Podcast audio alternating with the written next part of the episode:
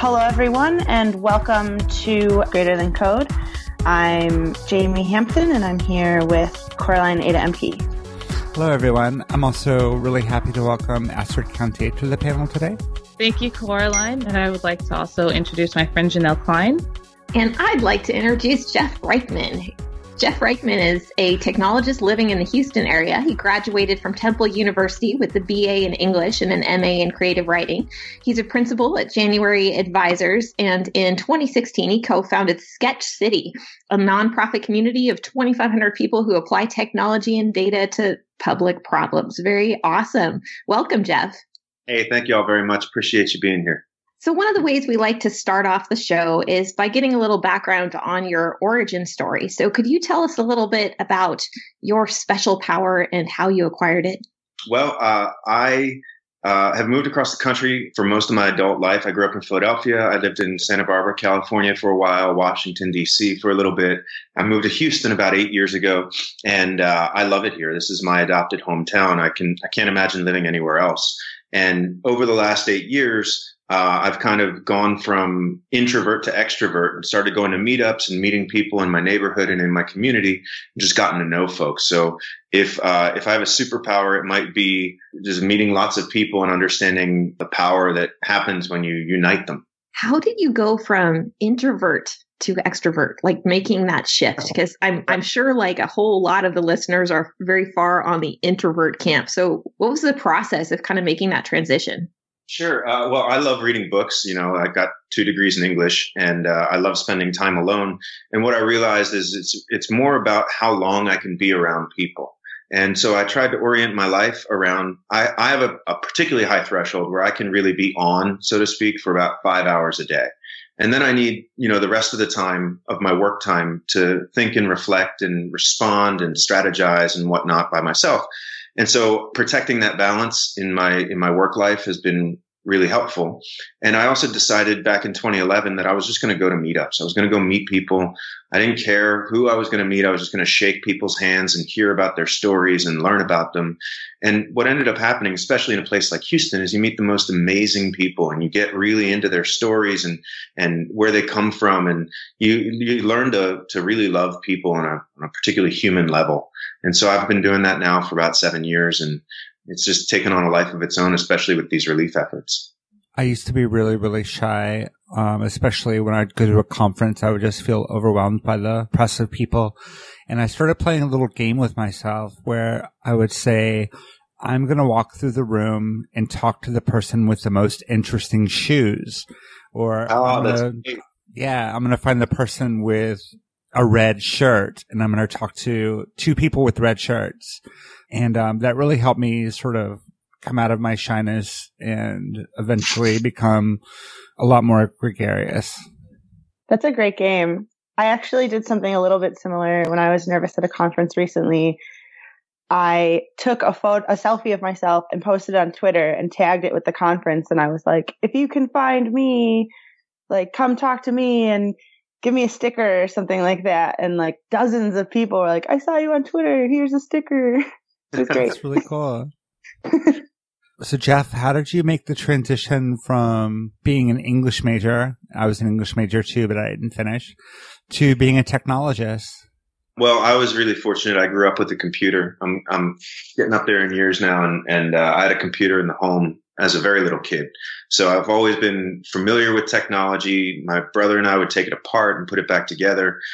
I love books. And so I was an English major, but uh, when I needed to get a job, I got a job with a technology startup in California because uh, I could write and I could write proposals and we did business with governments. I just started picking up and doing what was necessary. I got interested in coding. I realized that, you know, it wasn't as hard as I thought it was going to be and I could get a lot done with you know, some very basic skills. And anytime I have the block of time to dedicate to it, I try and, you know, kind of get my skills a little bit better. And, uh, yeah, it just was kind of a natural transition. Uh, a couple of years ago when I decided, cause I, I'm able to work for myself, when I decided what kind of projects do I want to work on, I really made a conscious decision that I never want to lose those tech skills. I always want to be refining them. And that's, that's been awesome.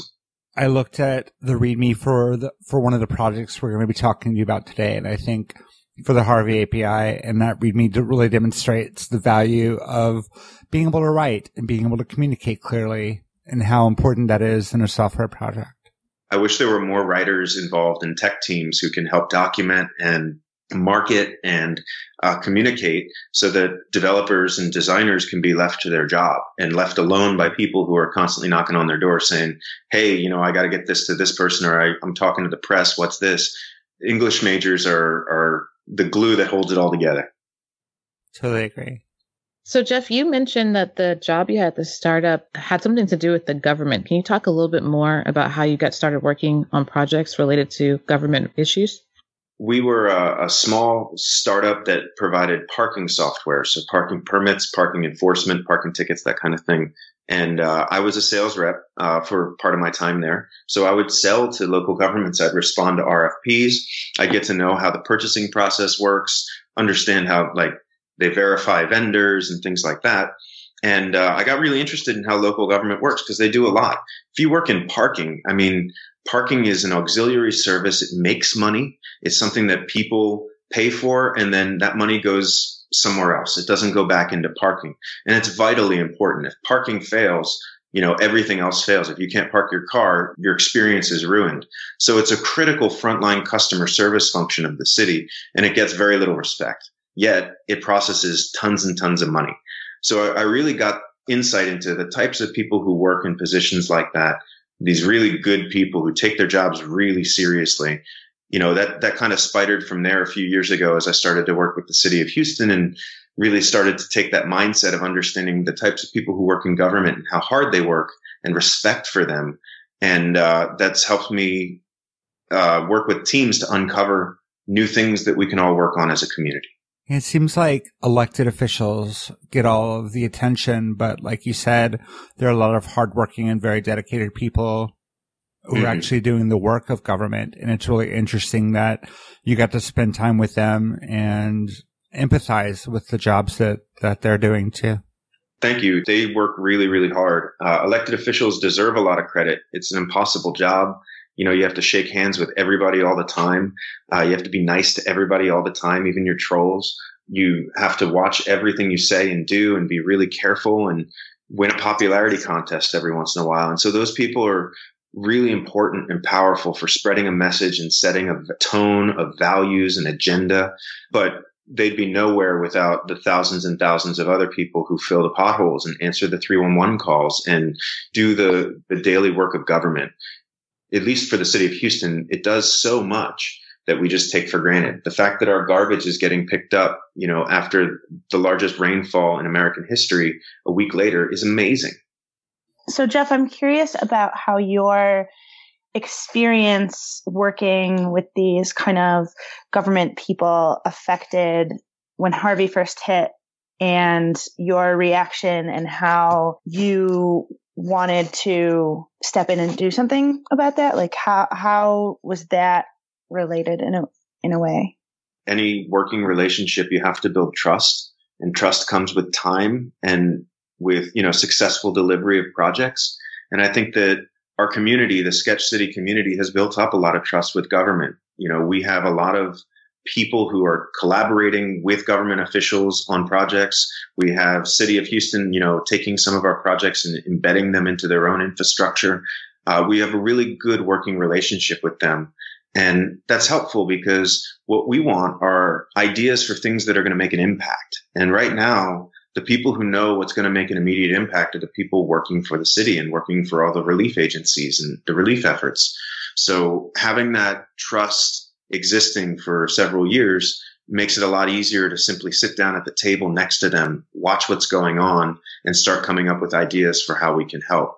And then we've got this huge tech community, both Houston and, and the globe, but especially Houston, that you know put everything aside. Their power stayed on, no water got in their house. They said, "I'm fine. What can I do to help?" And I'm sure the rest of the world has seen these stories. It's true for the tech community too. We're the fourth largest city in the country. We've got a ton of people and it just came together beautifully. What is Sketch really City. Jeff? Sketch City is um, a local Houston nonprofit community of technology and data people who believe that tech and data play a role in public decision making. Uh, all too often, elected officials, department directors, agency heads aren't necessarily thinking through the data end of things, or they don't have good data, or they're not trained on real time data or modern data methods uh, for analysis. And we seek to advance that and educate them and do work alongside them to help give them the best information they have to make a good decision. I've been listening to you talk about this kind of theme that's emerging about what it means to respect people. I've recently been emerged in this kind of CEO investor club culture, which is very different from hanging out with engineers. You know, it's like it's like the what the world looks like on the other side, right? And I can't help but think about all these parallels between the community and government and respecting the people that do all the things and the same kind of dissonance of us versus them that we have in our organizations with you know our business leadership versus engineering culture and that same us versus them kind of clash. And i'm curious what kind of things that like what kind of parallels you see because you're so involved on both sides. I'd really love to hear your perspective. Yeah, I think that that parallel definitely exists in government. You have lots of silos. You have people who say, you know, that's not my job. I'm not curious about this technology thing. You know, the tech people handle that. So those same silos exist.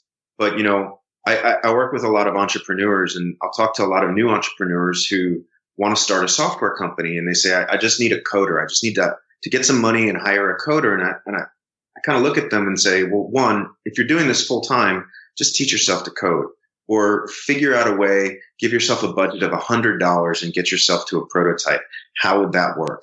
And there really is this ability for some people who have an interdisciplinary background, even just very basic technical skills. Like I've built a website before. So I know the process of thinking about what I want and then learning how to do it or adapting a theme or a template.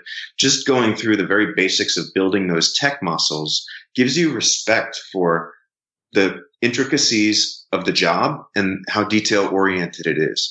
And I think what's great about the city of Houston is that we have a mayor who is a worker He's a lawyer. He's a legislator. Now he's an executive and he has deep respect for all of his employees and has a genuine interest in how the job gets done and how to make it better.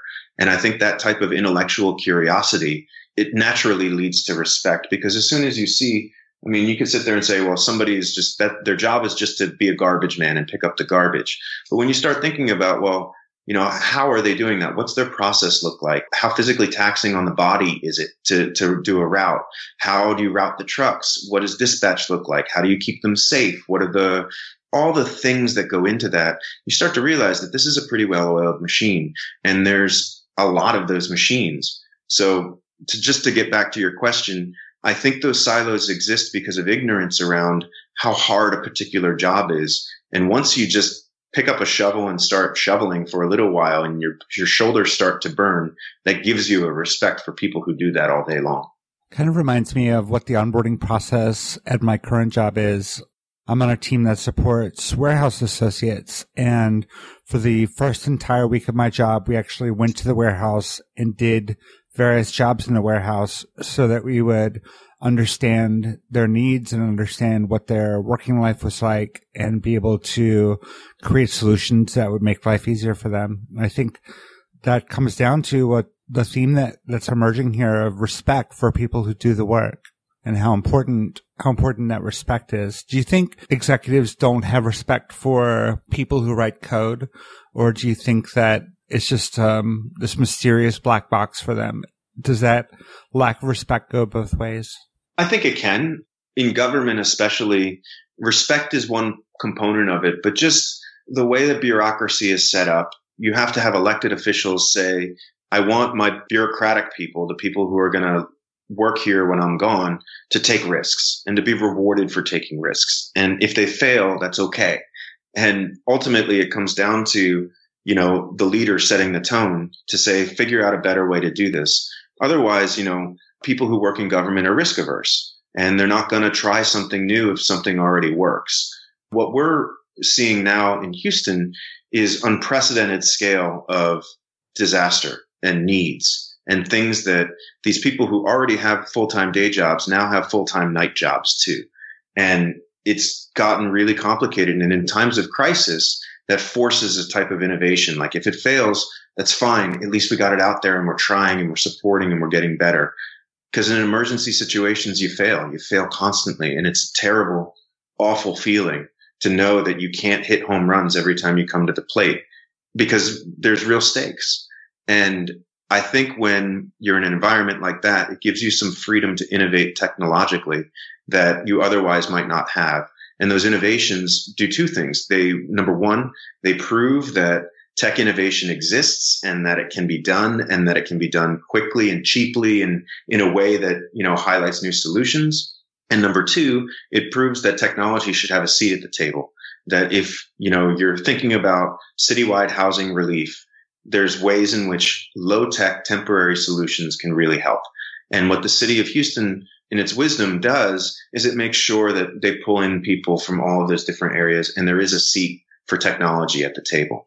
I really like um, this talk about innovation and I'd like to dig into that a little bit deeper. Can you tell us about some of the innovations that you've been seeing and that you've been working on in the wake of Harvey? Sure we uh, have been working with a lot of different organizations that have been coordinated crowdsourced dispatch and crowdsourced verification of information. When you are displaced, when your when your house floods, you go to a shelter, and that shelter is going to feed you. It's going to give you some fresh clothes, maybe. It's going to give you medical supplies, and those shelters are ad hoc. It's a church basement. It's a you know an elementary school gymnasium. It's places that are run by volunteers that don't have experience handling hundreds of people coming through their door. And so everybody kind of makes do.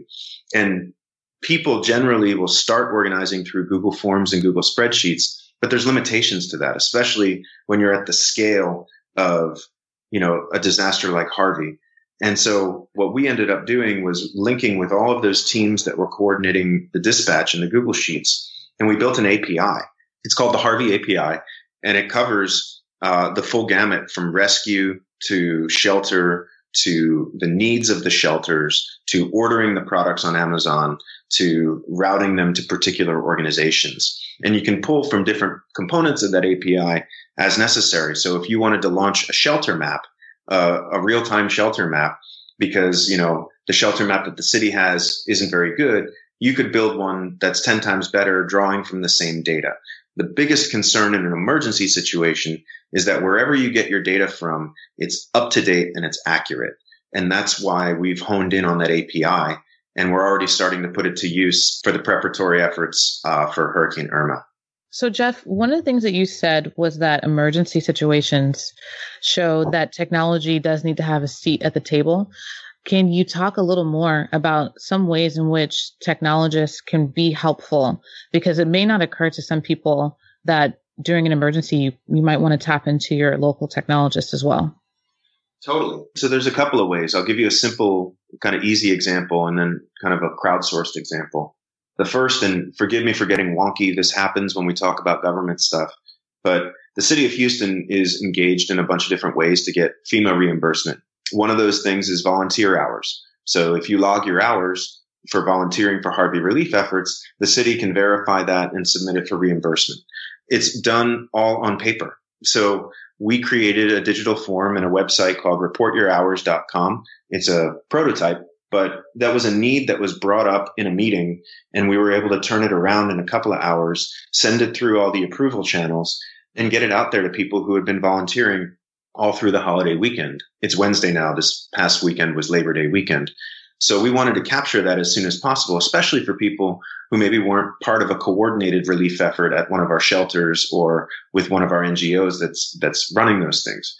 So just by being at the table and hearing this is a big need, it could mean millions upon millions of dollars in reimbursement for the city. It's hugely impactful.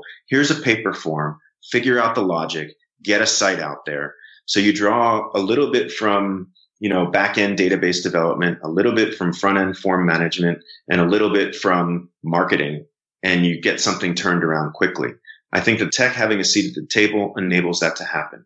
But beyond that, the second example I would give is called the Texas Muck Map. And that was a team of developers that built a map that as soon as it, as the water recedes, you have to pull out the carpet and you have to cut out the drywall as fast as possible so that mold doesn't grow and whatnot. And that's called mucking. And there's a lot of people who are in their 70s. There's a lot of people who are disabled or have disabilities that, that don't allow them to do that work right away. And so we created a map. Basically, I need you to muck me out or I'm here to muck that worked really well over the course of the weekend. It was a need that the community had. The government platform really wasn't mobilized yet. It was just getting started. And so we were able to get something out into the community that they could use. And then the platform absorbed that data and we merged with them. So being able to have a team of people, just tons of people talking about solutions together and not duplicating efforts and then coming up with things that can serve as interim solutions, I think is really, really helpful. I'm kind of curious how you organize a group of 2,500 technologists without running into problems with egos or with bike shedding or with platform arguments. it's a, you know, it's, it's tough. We have those things. There's room for everybody. We're open. The leadership team of Sketch City are the best people in the world. I mean, these are, these are people that I think so highly of and you know you attract flies with honey so to speak you know when when you set a, a tone a particular way then i think you attract the right people.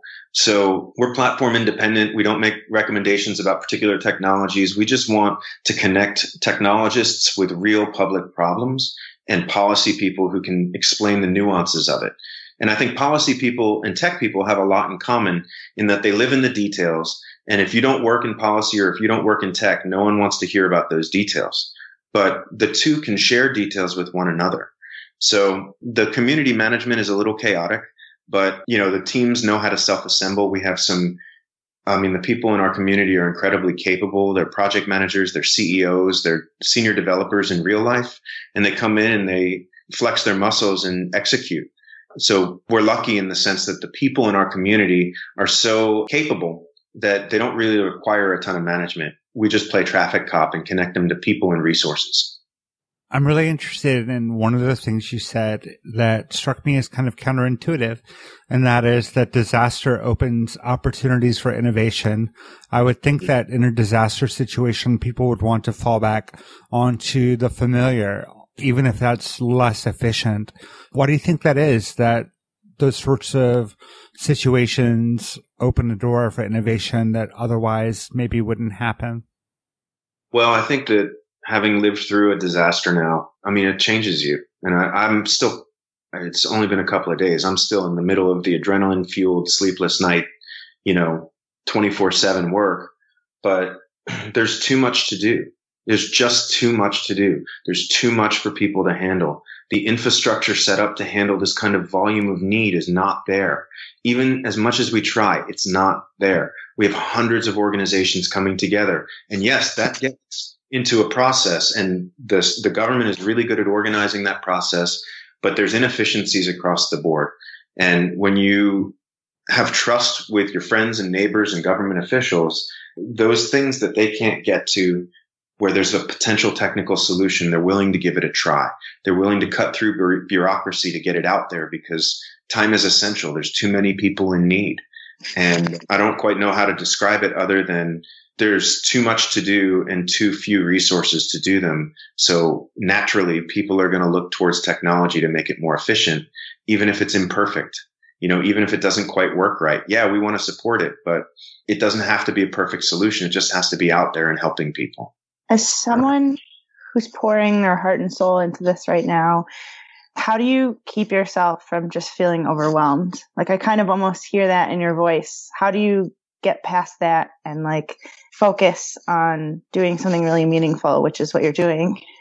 Well, it's overwhelming. You're in a constant state of being overwhelmed, but I think that there's a certain zen that comes along with that. I watch incredible leaders, people who are who are leading efforts far larger and more important than anything that I'm doing. And I see how efficient they are. I see how they're thinking things through. I see their flaws too. You know, it, you can you can tell. And my flaws are magnified as well in situations like this. But I mean, it goes through phases. You have an emergency phase where it's completely overwhelming. You have a, a relief phase where the volume and the scope becomes clear.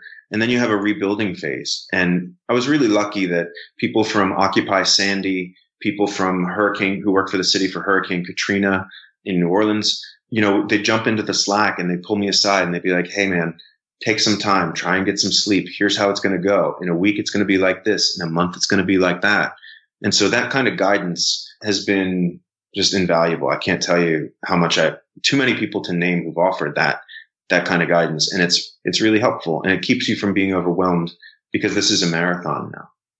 So, Jeff, one of the things that you mentioned early on was how if you start working with local government, you can make a huge impact, which I think is something that doesn't occur to a lot of people.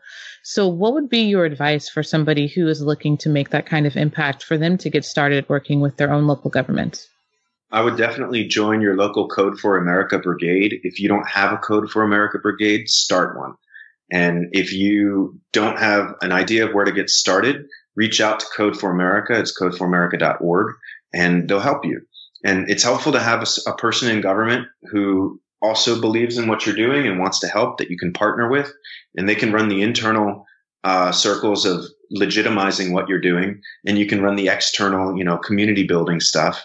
And together if you if you are able to start a long-term relationship it's magical. I watched from the very beginning a gentleman named seth eder who was a community leader in wichita kansas. I used to go up to wichita to facilitate startup weekends.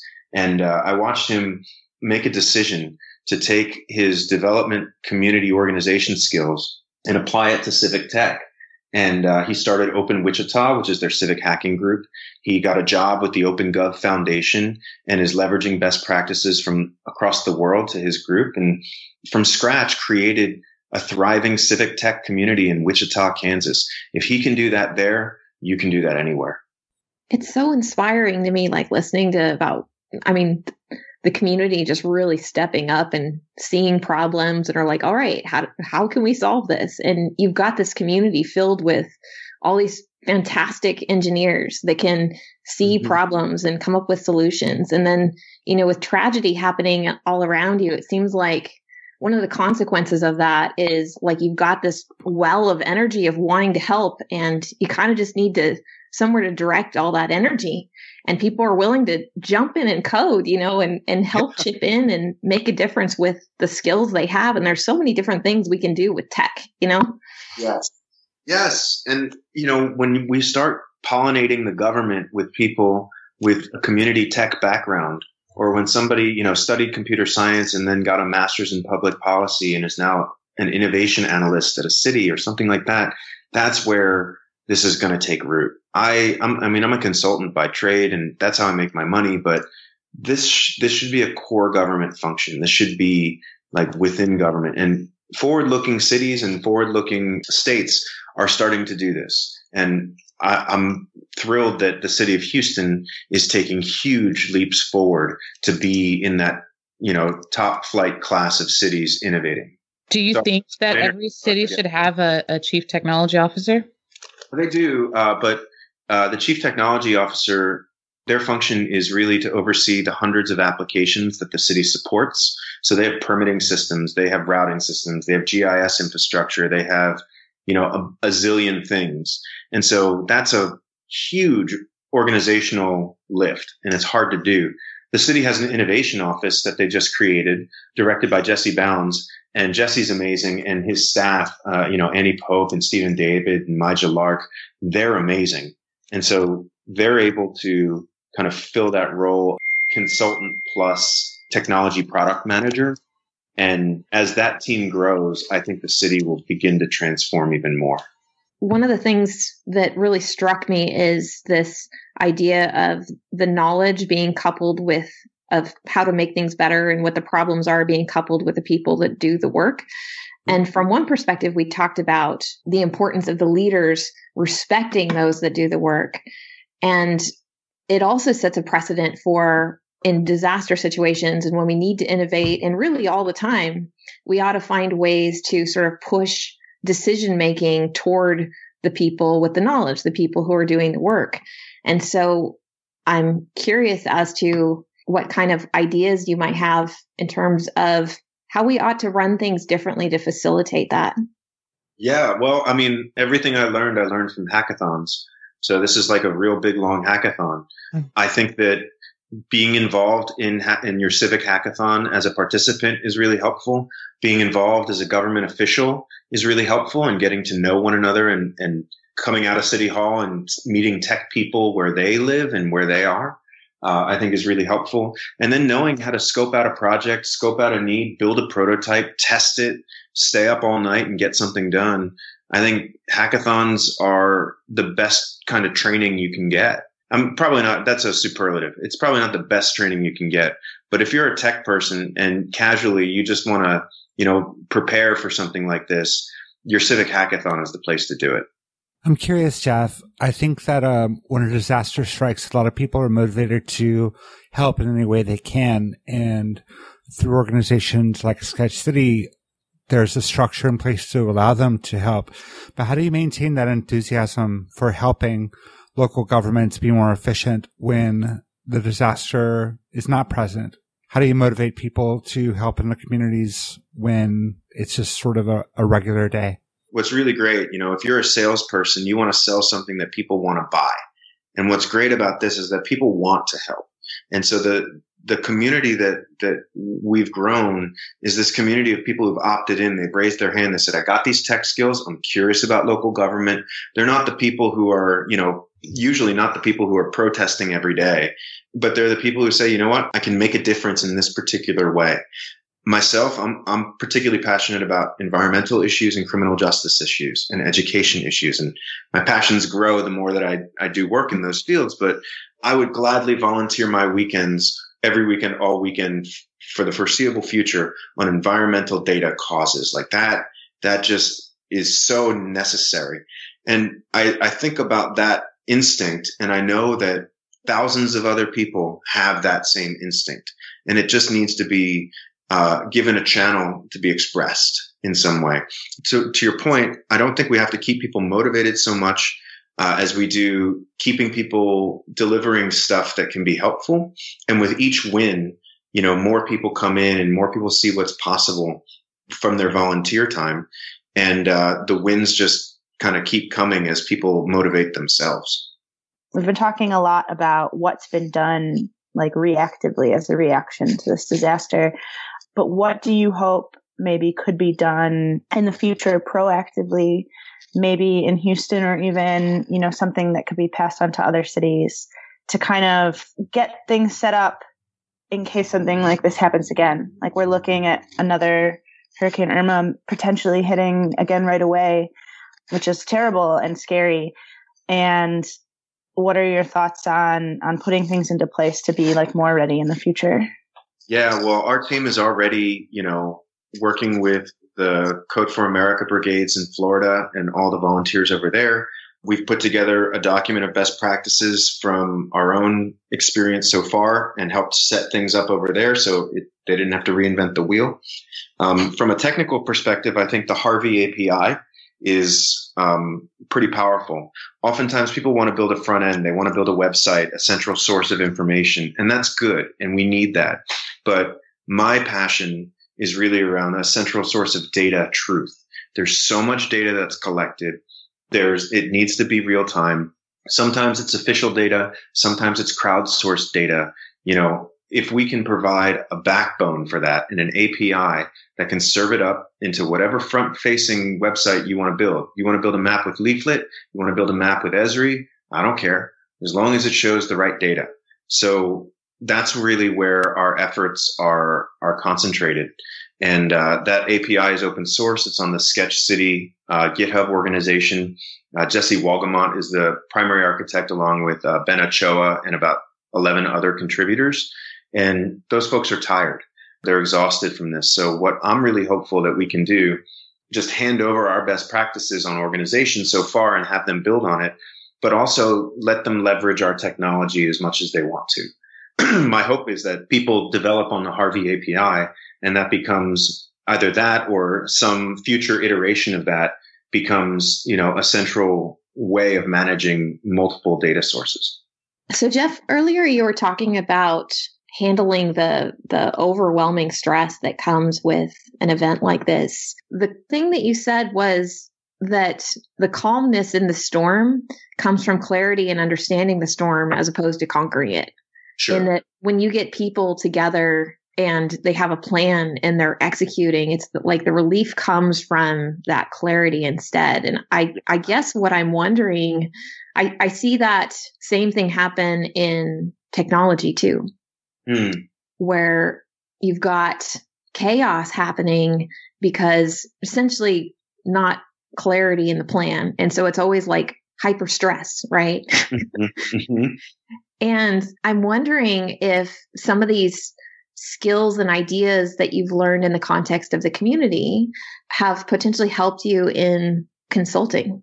That that may be. I think that it's just so overwhelming the amount of adrenaline that goes through your body for days and days on end. I mean, I'm not a scientist and I don't really know. I'm I'm guessing it's adrenaline that I don't quite know how to articulate it, but you, you kind of have to adapt and get to a new level of normal and know that like you can't operate in this frenetic pace and this feeling like things are out of control at all times. So you, you, it's, I guess, kind of yogic in the sense that you have to find, you know, your inner peace and people respond to how you respond to things. So if you're frantic, you can agitate them. Have you ever been in a meeting where people are all cutting one another off?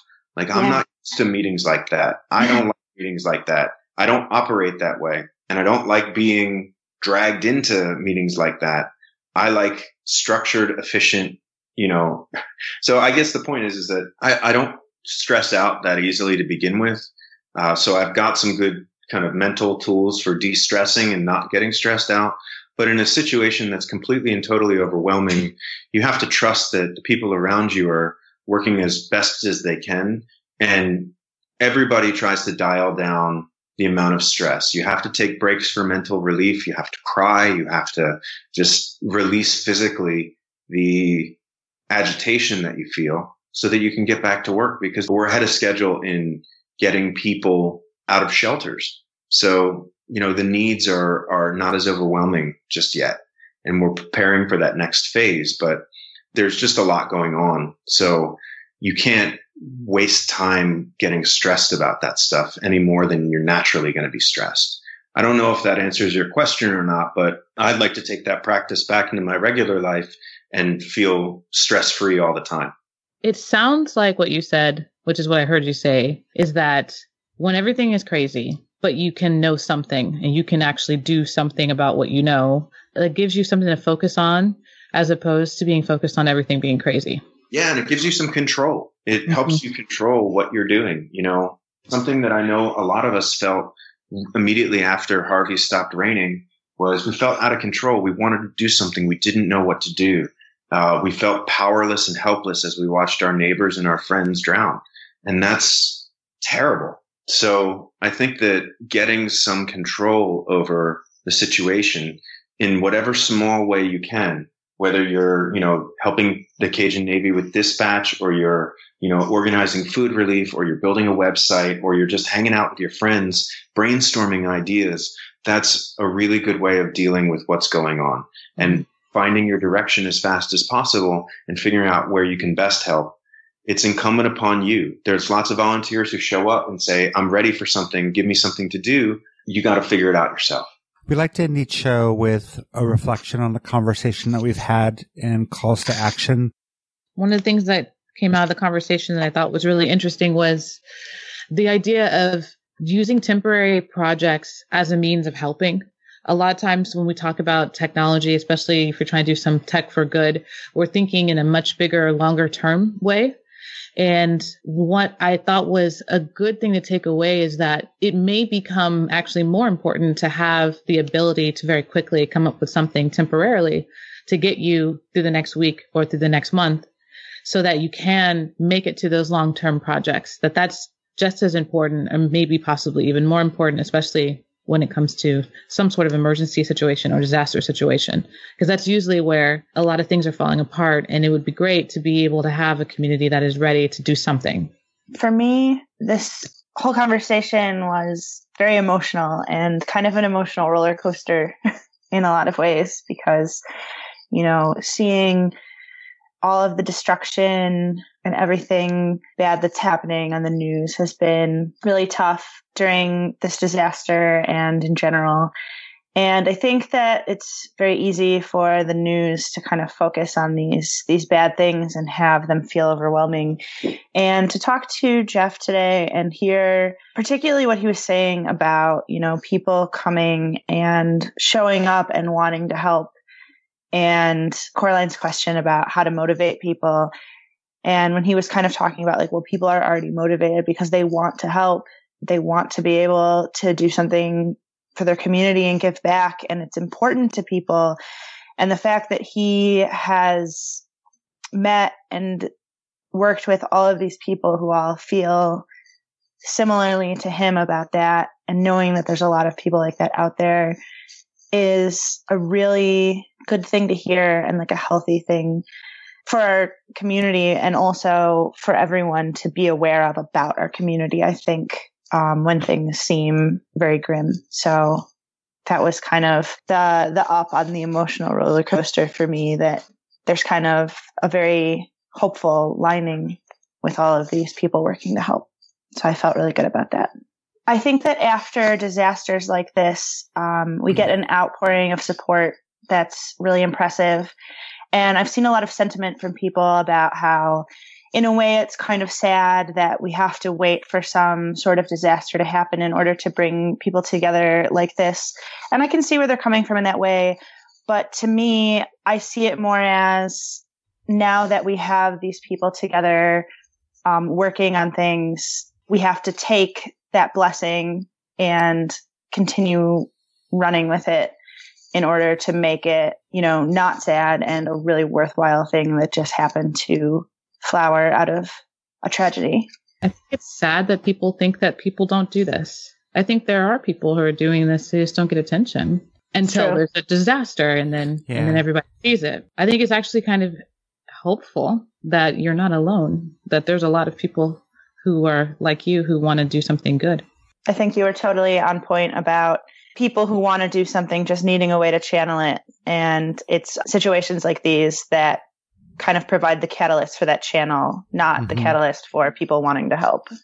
I think my reflection is is listening to this conversation I've I've just been so inspired by just seeing how much light there is in the world and you know even when we seem to kind of be drowning in darkness there's all this beautiful light in the world around us of you know people coming together people pitching in to help and the thing that ends up holding people back is the simple stuff of like, oh, I didn't realize that this was a place I could channel my energy. And that if, if this minimum amount of structure is set up to tie people together, to partner people with the right people, we can channel all that energy that is already out there in the world and start solving these problems. And we've got all these engineers with all these amazing problem solving skills. And if we set up a channel to say, hey, let's sit down at the table and talk about how we can solve these problems, things just start happening. And maybe if we started knocking down some of those barriers and just making that first step to get involved and connected with the right people, maybe that's all it take to shift direction.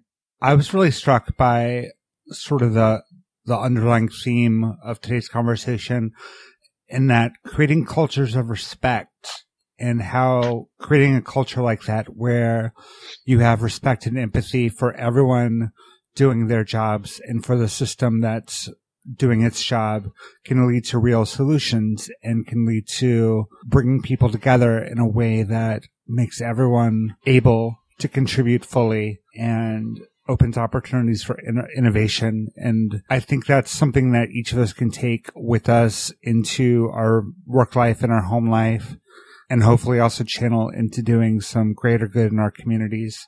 I'm curious, Jeff, if people want to donate to your effort, either time or money, how would they go about helping Sketch City? You can just go to sketchcity.org. There's a Slack, a Meetup, a GitHub we appreciate all of our contributors from all around the world. Um, but you know, first and foremost, check out Code for America and uh, get connected with them so that you can bring civic hacking to your community. I hope that our listeners are also inspired to take what they learned from this conversation and apply it and do some good in the world and volunteer and give money if you can't volunteer. And I think the conversation that we had today is really, really important, especially not just thinking in terms of disaster relief, but in terms of how each of us can contribute to making our communities better and safer and healthier. We feel very privileged to be able to have the guests that we have on this show and to be able to share these conversations with you. If you would like to ensure that conversations like this continue happening, you can support us on our Patreon at patreon.com slash greater than code. We're also looking for per show and long-term sponsorships that companies and individuals and conferences can take advantage of. If you are interested in a sponsorship opportunity, go to greaterthancode.com slash sponsors. Thank you so much, Jeff. This has been great. It was, thank you so much. Appreciate it.